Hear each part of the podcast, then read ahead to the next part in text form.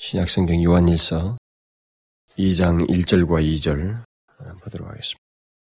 요한일서 2장 1절과 2절 우리 다 같이 함께 읽도록 하겠습니다. 시작. 나의 자녀들아 내가 이것을 너희에게 쓰면 너희로 죄를 범치 않게 하려 함이라. 만일 누가 죄를 범하면 아버지 앞에서 우리에게 대언자가 있으니 곧 의로우신 예수 그리스도시라. 저는 우리 죄를 위한 화목제물이니 우리만 위할 뿐 아니요 온 세상의 죄를 위하심이라.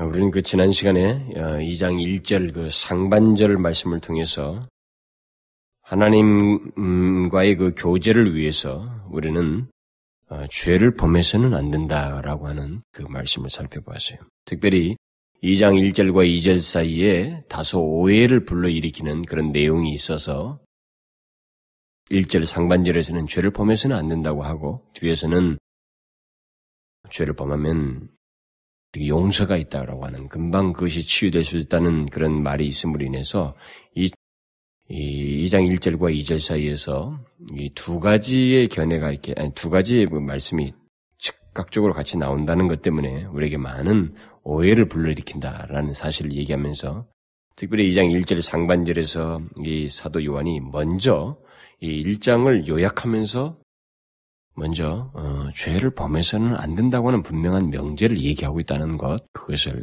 지난 시간에 말씀드렸어요.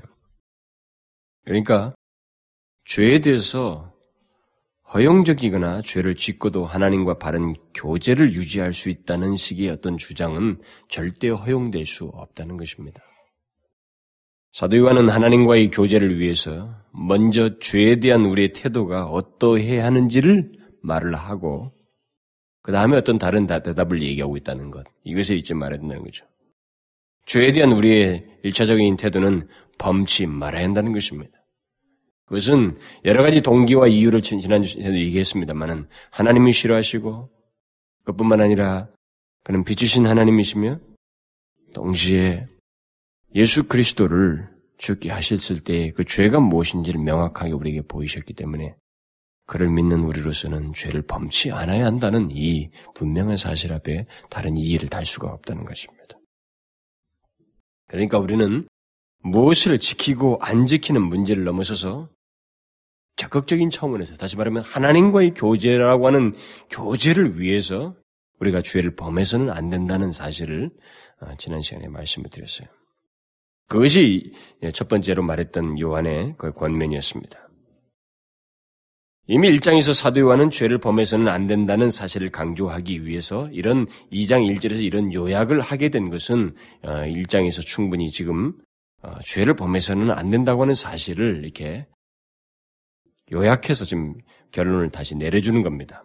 그러니까 하나님은 빛이시라 그에게는 어둠이 조금도 없으시다는 이 말씀을 함으로 인해서 죄를 범해서는 안 된다는 사실을 말했기 때문에 이것을 요약하고 있어요. 그러니까 제가 이것을 계속 강조하는 것은 2장 1절과 2절에서 이 전반부를 항상 빠뜨리고 사람들이 넘어가려고 한다는 것입니다. 비중을 후반부에만 너무 둔다고 한다는 것이죠. 그러나 분명히 요약을 할 때 1장에 대한 요약으로서 먼저 이것을 얘기하고 있다는 것을 잊지 말한다는 것입니다. 그러나 그것만 얘기하는 게 아니고 요한은 혹시라도 음? 혹시라도 죄를 범함으로 절망과 낙심에 빠져서 하나님께 향할 수 있는 어떤 특권을 상실한 것처럼 생각하여서 좌절하고 하나님께로 향하지 않을까봐 그것에 대해서 1장에서도 어, 어, 사도 요한은 한 가지를 더 붙였습니다. 그 아들 예수의 피가 우리를 모든 죄에서 깨끗게 하실 것이요. 이렇게 얘기를 해주었어요. 이런 위로의 권면을 1장에서 해주었습니다. 바로 그 두 가지의 논지가 여기 2장 1절과 2절에서 다시 요약되고 있다는 것이죠. 지난주에 살펴본 것처럼 그 2장 1절 그 상반절에서 죄를 범해서는 안 된다. 그러고 나서 이제 1장 그 후반부부터 1절 예, 후반부부터 2절까지 그럼에도 불구하고 죄를 범해서는 안 되는데 그럼에도 불구하고 누가 죄를 지키게 되었다면 음?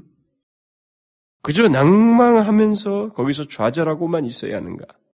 깊은 정죄의식에 빠져서 다시는 하나님께 돌아갈 수 없다는 생각 가운데서 좌절을 해야만 하는가?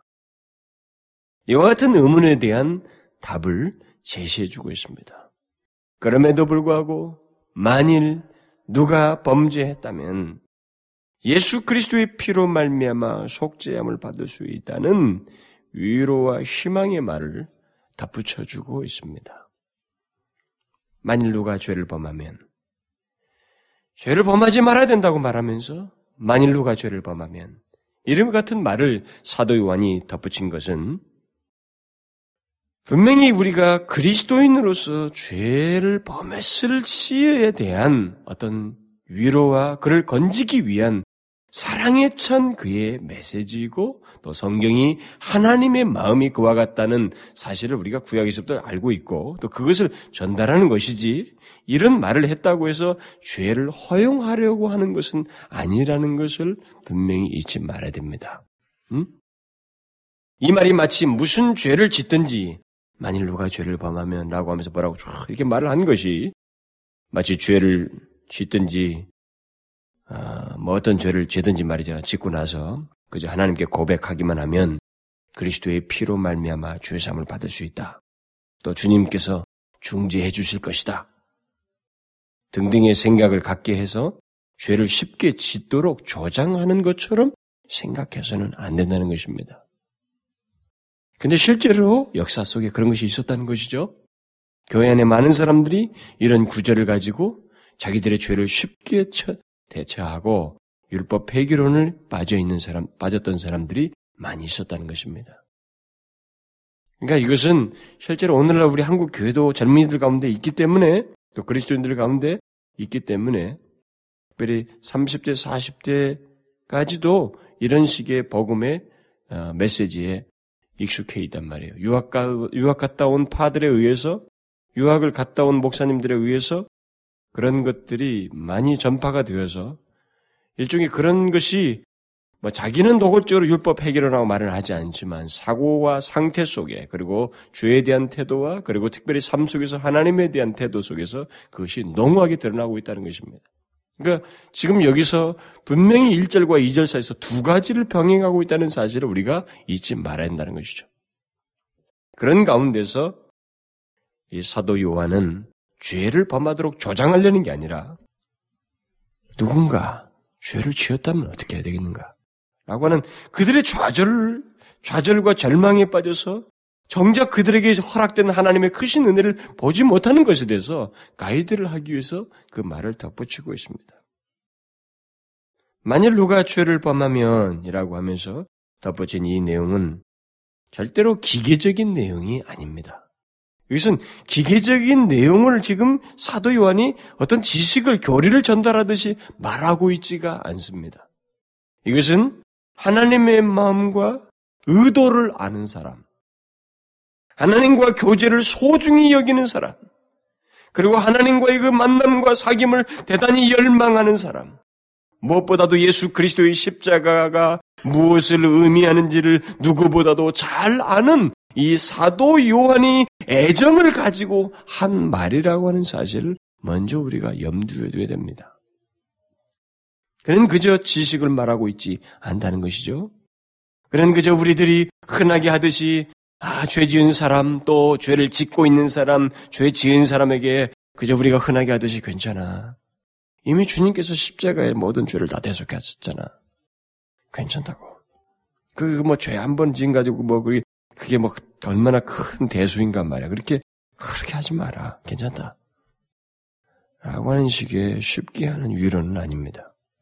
여기 사도 요한은 결국 자신과 같이 자신과 같이 하나님이 원하시는 것이 무엇인지를 알고 있는 사람, 하나님과의 교제를 소중히 여기고 그것을 열망하며 그리스도의 십자가가 무엇인지를 아는 사람이 연약하여서 죄를 지었을 때 그에게 어떤 길이 있는지 하나님의 은혜는 그들을 향해서 어떻게 베풀어지고 있는지를 묘사하려고 하는 애정에 찬 메시지라는 사실을 우리가 먼저 염두에 둬야 된다는 것입니다. 그러니까 경솔하고 경건치 아니한 사람들, 하나님의 진리를 이용해서 자기 뜻을 펴는 사람들, 또 죄에 대해서 포용적인 사람을 위해서 이런 말을 하고 있지 않다는 것입니다. 사도 요한은 죄에 대한 자기 정당화를 갖도록 하기 위해서 이런 말을 늘어놓을 정도의 그렇게 경솔한 사람이 아닙니다.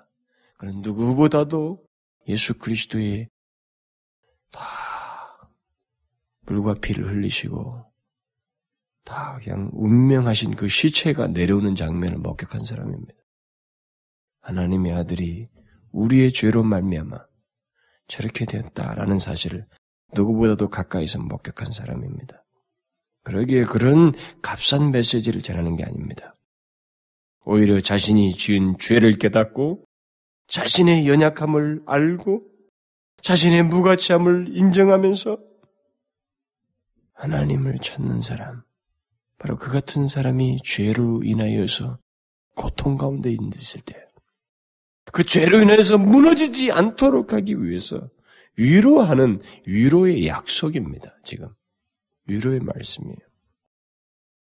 더욱이 여기에 죄를 범하다라고 하는 동사가 가진 시제가 부정과거예요. 헬라어에서는 이 시제가 현재이냐 부정과거냐에 따라서 반복적이냐 단회적이냐 이런 문법적인 그 특이한 내용을 갖고 있습니다. 그 사람들이.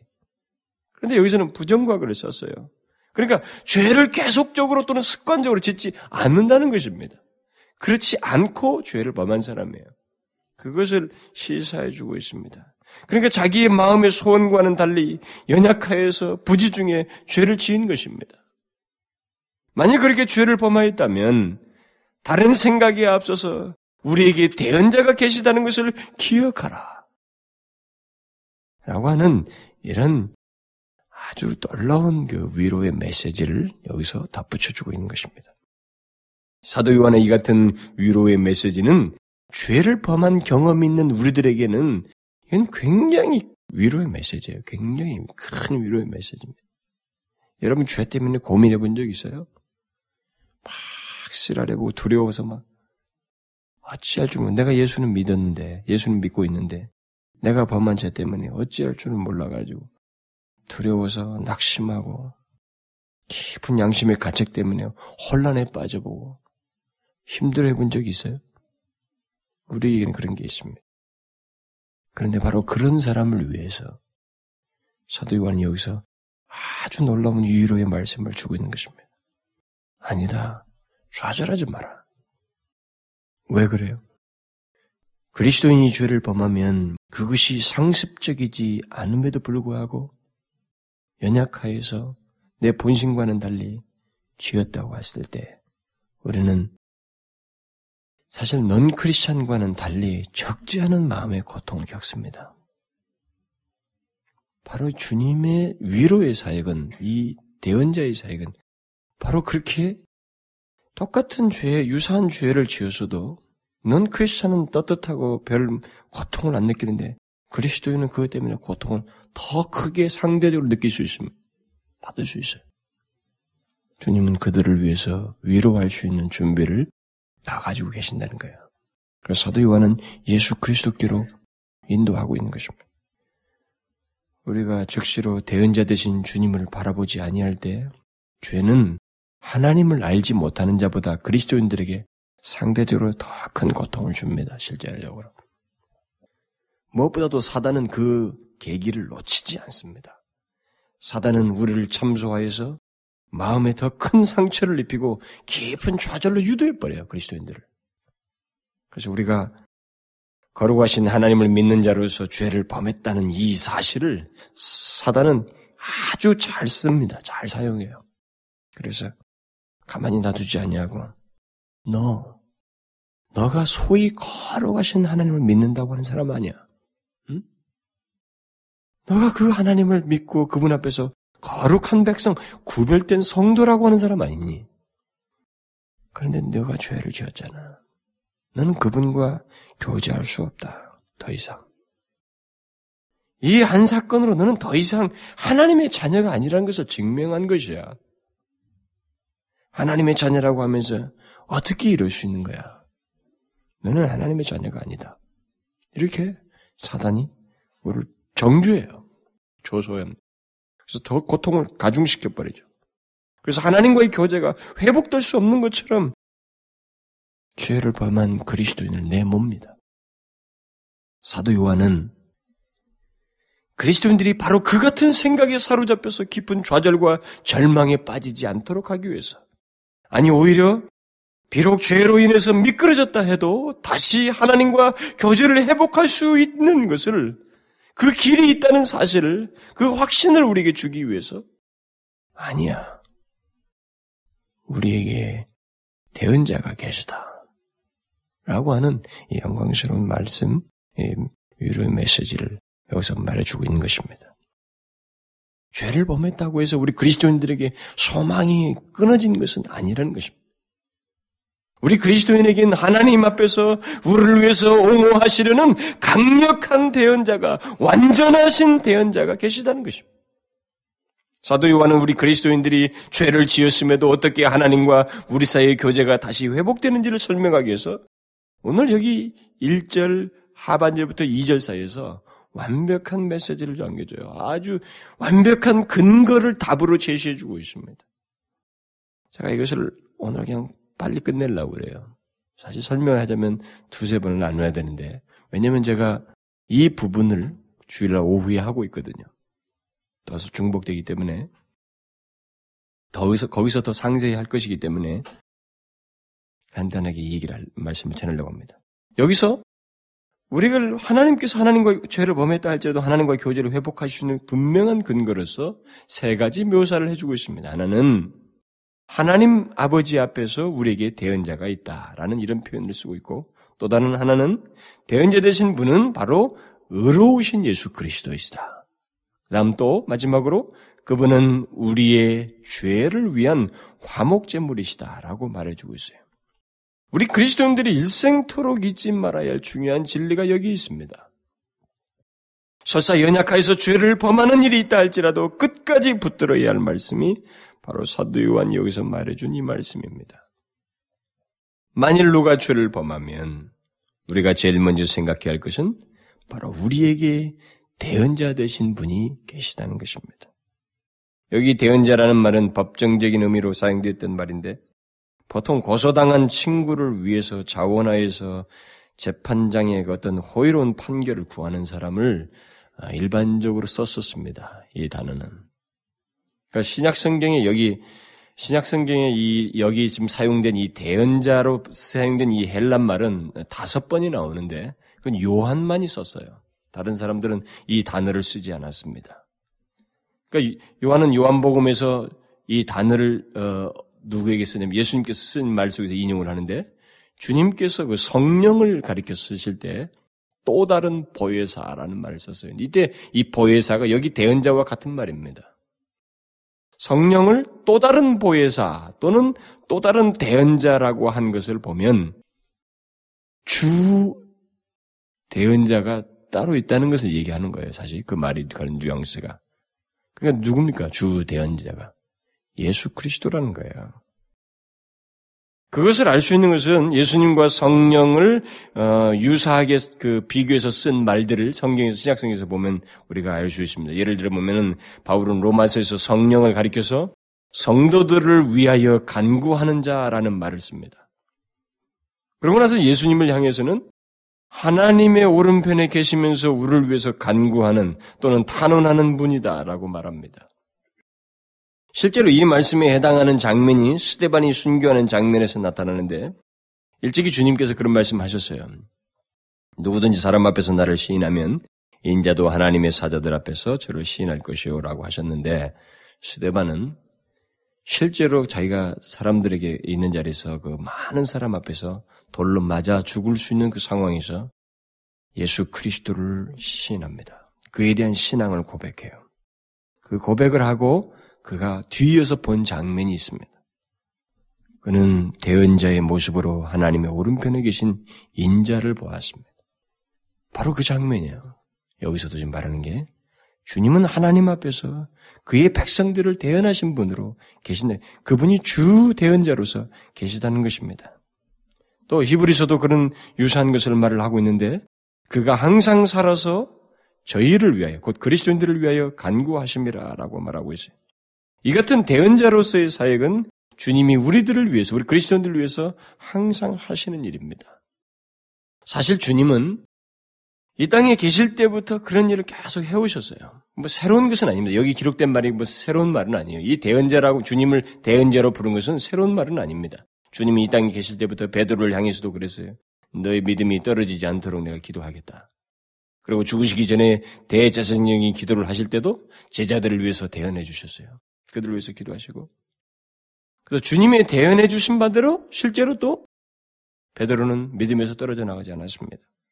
그리고 그들의 제자들뿐만 아니라 그들을 통해서 믿게 된 수많은 사람들이 하나님으로부터 떨어져 나가지 않았어요. 우리는 이게 가시적으로 보이는 숫자라든가 사람이 안 들어와서 그렇지 이게 바로 대언하시는 대언자로서의 예수님의 사역에 기인한 것입니다.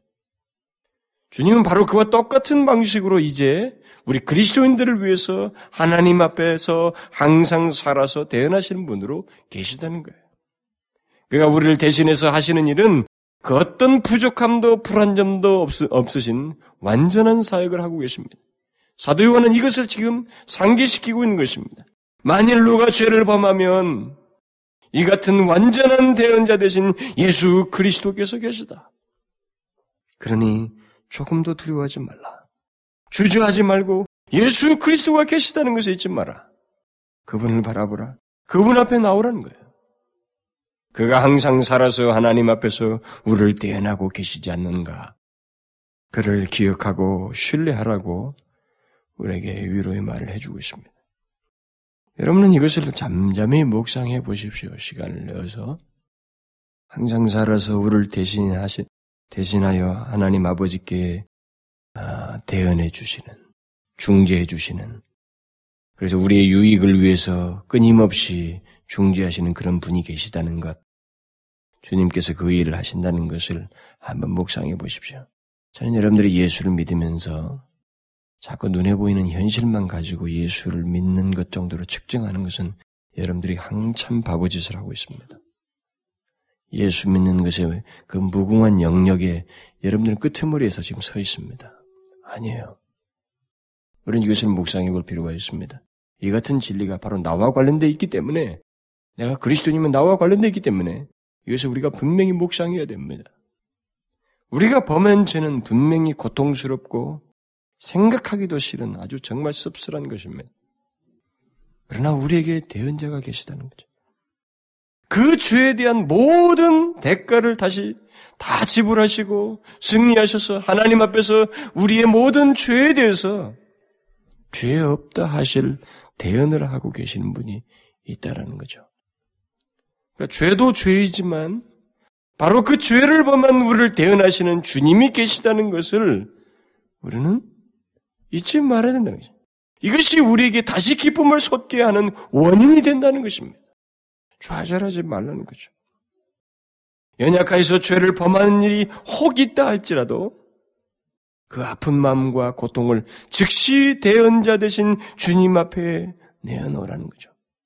주님은 그것을 받아서 주님 자신의 영광스러운 향을 그 위에 얹어서 하나님 앞에 대언하신다는. 우리가 하나님의 자녀인 한 우리에게는 그 같은 주님의 대언적인 사역이 항상 있을 것입니다. 하나님은 우리를 처음 구원하신 것으로 끝내버리지 않습니다. 처음 부르신 것으로 끝내지 않으셔요. 바로 주님을 통해서 우리를 유지시키시고 보존하십니다. 음? 설사 연약하여 죄를 범하였다 할지라도 하나님은 우리를 단념하지 아니하시고 우리를 유지시키셔요. 예수 그리스도의 대언의 사역을 통해서 우리가 죄를 범하면 사단은 예외 없이 우리에게 찾아와서 집적거릴 것입니다. 마치 하나님께서 우리를 버리신 것처럼. 그래서 세상으로부터 세상으로부터도 뭐 좀 이렇게 별로 어울리지 않는 사람, 또 하나님으로부터도 버림받아 혼자인 것처럼 아주 우리를 깊은 그 이상한 상상으로 우리를 그 정신적인 그 혼란 속으로 우리를 집어넣을 수 있습니다. 그러나 여러분 잊지 말아야 돼요. 우리에겐 대언자가 있습니다. 그 상황에 대한 그 죄를 범한 것으로 인해 고통하는 것에 대한 대언자가 계셔요. 두말할 것 없이 우리 자신으로는 하나님께 나아갈 자격이 분명히 없습니다. 그러나 하나님께서 하나님께 나아갈 수 있게 하시는 대언자가 우리에게 계셔요. 하나님은 대언자 되신 예수 그리스도 안에서 우리의 아버지가 되십니다. 하나님은 우리를 대적하시는 무서운 분이 아니셔요. 그는 대언자 되신 예수 그리스도 안에서 우리를 기꺼이 받아들이시고 우리를 기꺼이 용서하시고 또 기꺼이 자기의 아들들로 삼으시는 지극히 은혜로우신 아버지십니다. 바로 이것을 강조하기 위해서 사도 요한은 하나님 앞에서라고 말하지 않냐고 아버지 앞에서라고 말하고 있는 것입니다. 우리는 하나님께서 기꺼이 대언자 되신 예수 그리스도를 통해서 우리를 받으시는 극률의 아버지라는 것을 잊지 말아야 됩니다. 서사 죄를 범하였다 할지라도. 탕자의 비유가 바로 그것을 제일 잘 말해주는 거예요. 탕자의 비유는 정말 극적인 비유입니다. 하나님 아버지의 우리를 향한 죄를 범한 영혼을 향한 마음이 어떠한지를 명확하게 보여주는 거예요. 이것을 묵상해 보십시오. 우리에게 그분이 계시다는 것. 응? 우리가 어느 자리에 있든 아무리 비참한 자리에 있든 바로 이 같은 대언자가 계시다는 것. 그러니까 그리스도인들은 상대적으로 죄에 대한 충격이 크고 상처가 크고 아픔을 크게 느낄 수 있습니다. 상대적으로. 넌 크리스천보다. 그러나 그것 때문에 우리가 무너지진 않아요. 주 앞에 나오고 하나님 앞에 성실했던 영혼들이 있었던 그 일에 대해서 주님은 모든 어떤 걸림돌도 만들지 아니하시고 완전한 대언자로서 우리 앞에 계십니다. 돌아오는 우리의 중심에 대해서 주님은 무척 기뻐하셔요. 그리고 하나님 아버지 그의 그 우리를 향한 마음의 여심은 정말 다음이 없습니다. 이것을 우리가 잊지 말아야 돼요. 또 사도가는 오늘 본문에서 이것만을 얘기하고 있지는 않습니다. 그는 우리 우리가 죄를 범하게 될 때 하나님과 우리 사이의 교제 회복을 위해서 도우시는 주님이 어떤 분이신지를 더 구체적으로 묘사해요. 의로우신 예수 그리스도다 이렇게 말합니다. 사도 요한이 여기 우리를 도우시는 분으로 의로우신 예수 그리스도라고 한 말은 앞에서도 뭐 그렇게 예수님에 서 그렇게 묘사를 안 했지만 이렇게 말을 한 것은 분명 하나님과 우리 사이에 중재하기에 완전한 조건을 가지신 예수 그리스도를 강조하기 위해서 쓴 말입니다. 여러분은 성경에서 그런 것을 호칭도 이렇게 뭐 쉽게 썼는가 이런 단어를 쓰고 저런 단어 여러분 생각 없이 볼지 모르지만 그렇지 않습니다. 시편 기자가 여호와여라고 한 것하고 하나님이여라고 한 것은 다 다른 개념을 가지고 있어요. 여호와여라고 했을 때는 언약에 신실하신 분이시라는 거예요.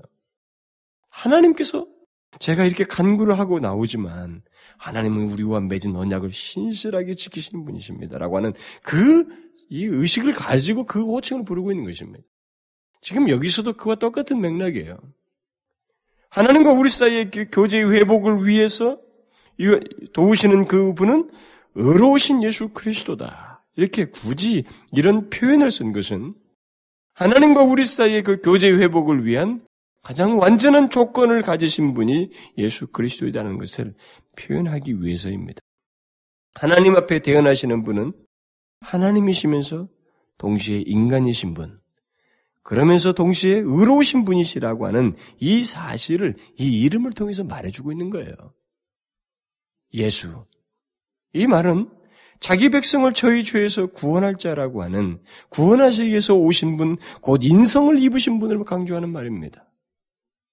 하나님 앞에서 대언할 분은 인성을 아시는 분이 한다는 것을 시사해 주는 거예요. 우리의 인간의 연약함을 아시는 분이야만 그가 대언을 할 수 있다라고 하는 온전한 대언을 할 수 있다는 것을 시사해 주는 말입니다.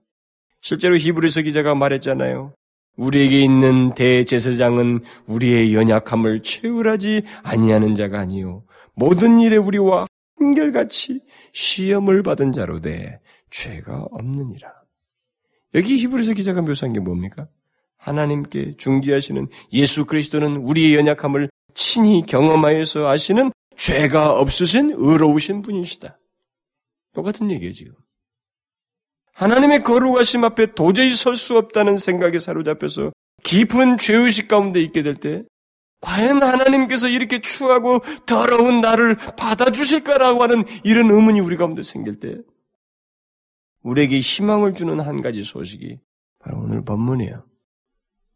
나를 완벽하게 아시는 분이 계시다. 나의 연약함을 완전히 아시는 분이 계시도다. 라는 겁니다. 누구예요? 예수. 인성을 입으셔서 우리의 연약함을 경험하신 예수. 그가 나의 연약함을 아시고 하나님 앞에 대언자로 서신다. 라는 말입니다. 주님은 우리의 연약함을 잘 아시는 분이십니다. 그는 힘이 들어서 지치기도 하시고, 골아 떨어지기도 하셨어요. 인생의 나약함이 무엇인지를 경험하여서 아신 분입니다.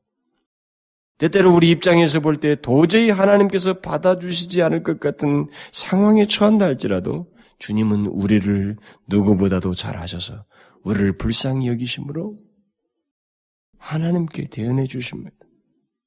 우리를 완벽하게 이해하실 수 있는 분이 있다는 것. 여러분 이것을 한번 생각해 보십시오. 묵상해 보십시오. 우리를 완전히 이해하실 수 있는 분이 있다는 것. 여러분 이 세상에서 우리를 완벽하게 이해할 수 있는 사람이 있어요? 아무도 없습니다. 우리 부부 사이도 이해가 안 됩니다. 아무도 없어요. 부모도 이해 못합니다. 나의 연약함의 전부를 아시고 그걸 이해하시는 분이 있다는 것은 이는 엄청난 메시지입니다. 응? 내가 스스로 어찌할 줄 몰라 하면서 아무에게도 말 못하고 끙끙대며 나의 모든 것을 이해하는 사람이 있었으면 하는 그런 우리의 그 처절한 상황에 대해서 주님은 사실 다 아신다는 거죠.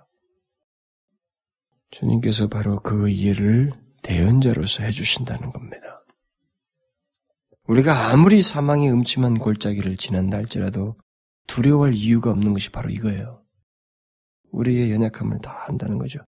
바로 그 상황에 처한 우리의 모든 것을 아시는 주님이 하나님 앞에서 대언자로 계시다는 것입니다. 더욱이 우리의 대언자는 인성을 입고 또 우리의 연약함을 아시는 분일 뿐만 아니라 그리스도다라고 말하고 있어요. 그리스도는 하나님의 기름을 기름 부음을 받은 자라는 말입니다. 이 말은 하나님 앞에서 우리를 위해서 대언하시기에 완전한 자격과 권위를 가지신 분이라는 말입니다. 그는 우리를 대연하시도록 임명된 분이시라는 말이에요. 그는 우리를 변호할 권리를 가지고 계신 분입니다. 하나님 아버지로부터 기름을 받은 자입니다. 조금도 부족함이 없는 그분이에요. 우리 아실 뿐만 아니라 하나님도 우리 우리도 알고 하나님도 인정하시는 분으로서 그가 우리를 대연하신 분이라 이 말입니다. 그뿐만입니까? 의로우시다라고 말하고 있어요. 하나님 앞에서 대언하기에 전혀 흠이 없으신 분이시라는 겁니다. 죄 있는 자는 하나님 앞에서 누군가의 죄를 대신하여서 대언할 수가 없습니다. 여기 의로우신이란 말은 1장 9절에서 하나님 아버지를 향해서 쓴 의로우사라고 하는 말과 같은 말이에요. 저는 믿으시고 의로우사. 하나님 아버지를 향해서 쓴 말입니다. 여기 의로우사나 여기 의로우신, 의로우신이나 같은 말이에요. 그러니까 하나님과 같이 의로우신 분, 그분만이 죄 있는 자를 위해서 하나님 앞에서 대언하실 수 있다라고 하는 사실을 말해주고 있는 거예요. 누구예요? 예수 그리스도. 하나님의 아들. 또 우리의 인간을 입으신 그분이시라 이 말입니다. 이처럼 완전한 자격과 상태를 가지고 주님께서 우리를 위해서 하나님 앞에서 대언하십니다. 요한은 우리의 대언자 되신 주님이 얼마나 완벽한 자격을 가지신 분이신지를 여기서 말하면서 사실 한 가지를 더 시사해요. 그분밖에 없다. 오직 그분밖에 하나님 앞에서 대언할 자는 오직 그분밖에 없다. 그는 완전한 자격을 가지실 뿐만 아니라 그런 자격을 가지신 분은 유일한 분이시다. 이것을 시사하는 거예요. 그러니까 우리의 죄 사함에 대해서는 우리의 죄를 사함받을 수 있는 길은 예수 그리스도를 통해서 뿐이에요. 그러니까 오늘날 종교다원주의는 성경에서 굉장히 빗나간 겁니다. 이건 인간들이 만들어낸 우리의 사상, 사상이에요, 사상. 어떤 길을 통해서든지 하나님께 갈 수 있다. 마음의시든 불교든 사실 불교라고는 실체가 있나요? 신관이 없는 건데 원래 현대적으로 신관을 만든 겁니다. 거기는 원래 사상 종교입니다. 그러니까 어떤 종교를 통해서도 다 하나님께 이룰 수 있다고 하는 이런 사상과 그래서 기독교가 그것을 포용하기 위해서 모든 각 나라의 원시 종교들을 다 수용해야 된다고 하는 이런 것들은 성경과 상관이 없어요. 죄를 사함받을 수 있는 유일한 길은 예수 그리스도밖에 없어요. 그걸 얘기하는 거예요. 완전한 자격을 가지고 싶은 만 아니라 다른 길이 없다라는 겁니다. 물론 주님은 자신이 의로우신 것만큼 또 우리의 죄를 대연하실 때도 의로우신 방법을 쓰시는 분이십니다. 여러분은 의로우신 방법이라고 하니까 좀 의아할지 모르겠습니다만 실제로 주님은 우리의 죄악을 대충 그냥 눈 감아 주십시오. 이렇게 하나님께 대연하신 분이 아닙니다. 주님은 자신 또한 의로우시기에 완전히 의로운 방법을 택하셔서 우리를 대연하시고 중지하시는 분입니다. 어떻게? 그것은 주님께서 자신의 우리의 죄를 대연하실 때 자신이 우리의 죄를 담당하시고 우리의 모든 죄를 죄에 대한 형벌을 받으셨던 그 근거를 제시함으로써 의로운 방법으로 우리의 죄를 사할 수 있도록 하나님 앞에 대연하신다 이 말입니다. 이걸 알아야 돼요. 여러분과 제가 하나님 앞에 아, 죄가 사함받고 내가 어떤 죄를 회개하고 자유함을 얻고 마음의 평안을 얻는 것은 사실 우리가 너무 값싸게 너무 대충대충 생각할 문제는 아닙니다. 하나님은 사실상 굉장히 인지하시지만 그 죄의 문제에 있어서는 철저하시고 엄격하게 처리하셔요. 의롭게 하십니다. 우리에게 베푸신 사랑은 무척이나 크지만 그것을 없이 하시기 위한 하나님 편에서 또 그것을 실행하신 예수 그리스도의 입장에서는 하나도 대충대충한 것이 없습니다. 자신의 몸을 내으셨어요. 그것을 근거로 해서 하나님 아버지께 저들의 죄를 사하여 주옵소서. 우리의 범죄한 것에 대해서 대언하는 사역을 감당하시는 거예요. 우리 그리스도인들이 여기서 잊지 말아야 됩니다. 그러니까 대체적으로 이런 면에서 보게 되면 우리는 성경을 좀 더 깊이 강의할 필요가 있어요. 이렇게 하나님은 은혜로우십니다. 하나님 우리 죄를 다 사하십니다. 무조건 다 됐습니다라고 하는 이런 단문을 자꾸 들어서 우리가 어떤 마음의 감동을 받는 것도 일면 초신자들이나 이런 사람들에게 필요할 수도 있고 가치가 있겠지만 좀 더 우리가 성장을 위해서는 성숙한 그리스도인을 살기 위해서는 더 하나님이 이런 것들을 통해서 얼마만큼 우리에게 죄 사함에 있어서 분명한 그 철저한 의로우신 방법을 취하시는가에 대해서 우리는 좀 더 깊이 있게 알 필요가 있어요. 알아야 돼요, 사실. 그렇게 알지 못하기 때문에 우리 그리스도인들의 죄를 자꾸 대충 대하는 거예요. 아닌데. 그야말로 주님은 완벽한 죄의 용서의 근거를 가지시고 우리를 위해서 이렇게 아, 대연을 하셔요. 그런데 사도 요한은 그것을 그 말로 다 끝내지 않고 그 이름으로만 끝내지 않냐고 더 구체적인 용어를 덧붙입니다. 참 굉장히 응축된 단어를 여기서 많이 썼어요, 이 사람이. 그참 너무 귀한 진리가 다 있어서 욕심은 나지만, 예, 에베소서 강의 시간에 하기 때문에 제가 간단하게 뛰어넘으려고 합니다. 그가 여기서 덧붙인 것은 뭐예요?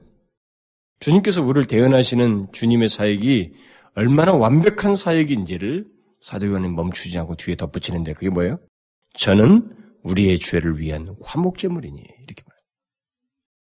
이 말은 주님께서 친히 하나님과 우리 사이에 가로막는 죄를 없애는 화목의 제물이 되어버리셨다라는 말이에요. 그는 친히 하나님과 우리 사이를 화목해 하기 위한 제물이 되셨어요.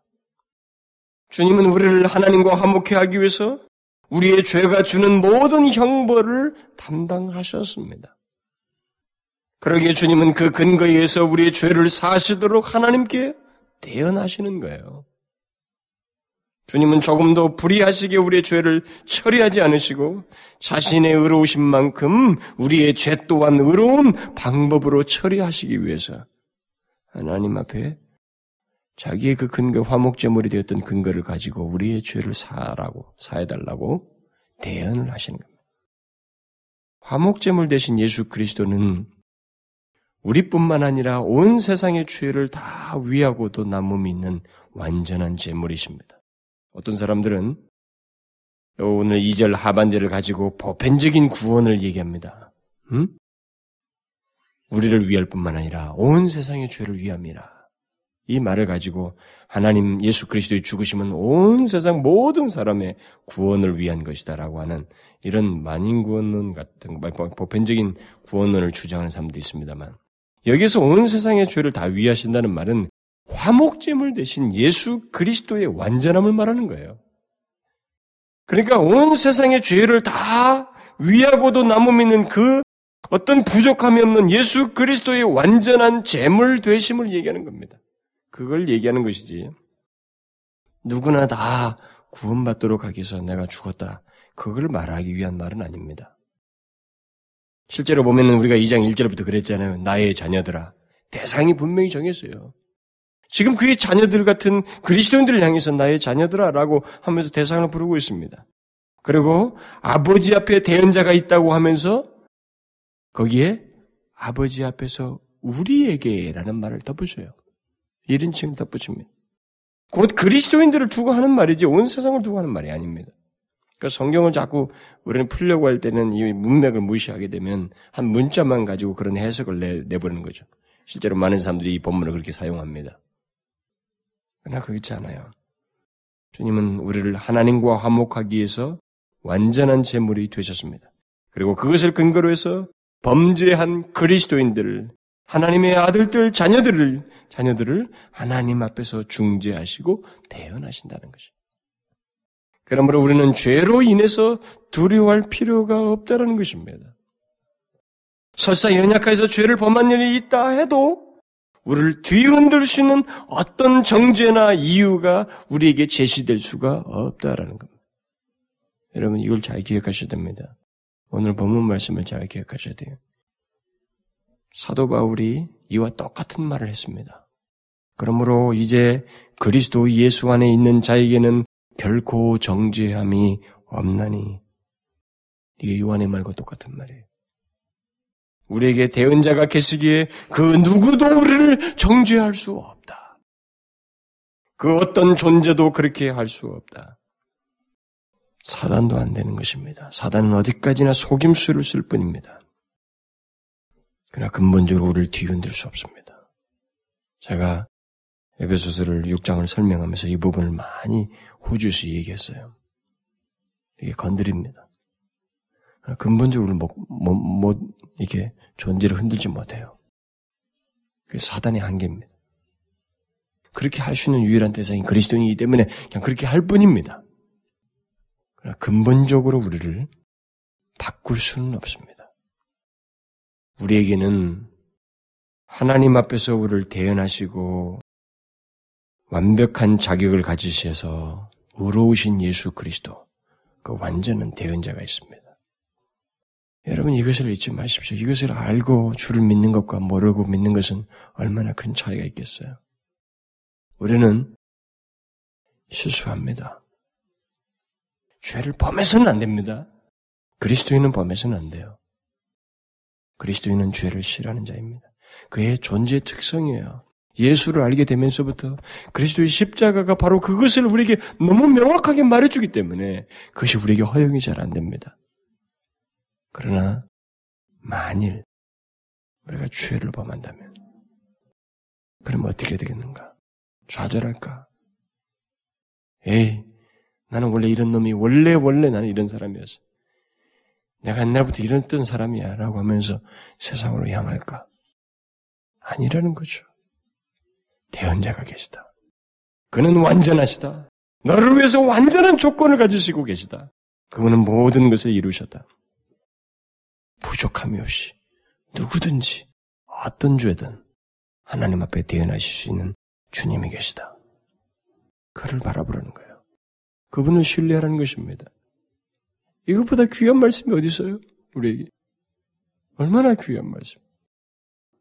여러분 이것을 알고 우리가 하나님을 믿는 가운데 죄를 대하는 것은 이는 엄청난 차이입니다. 그렇죠?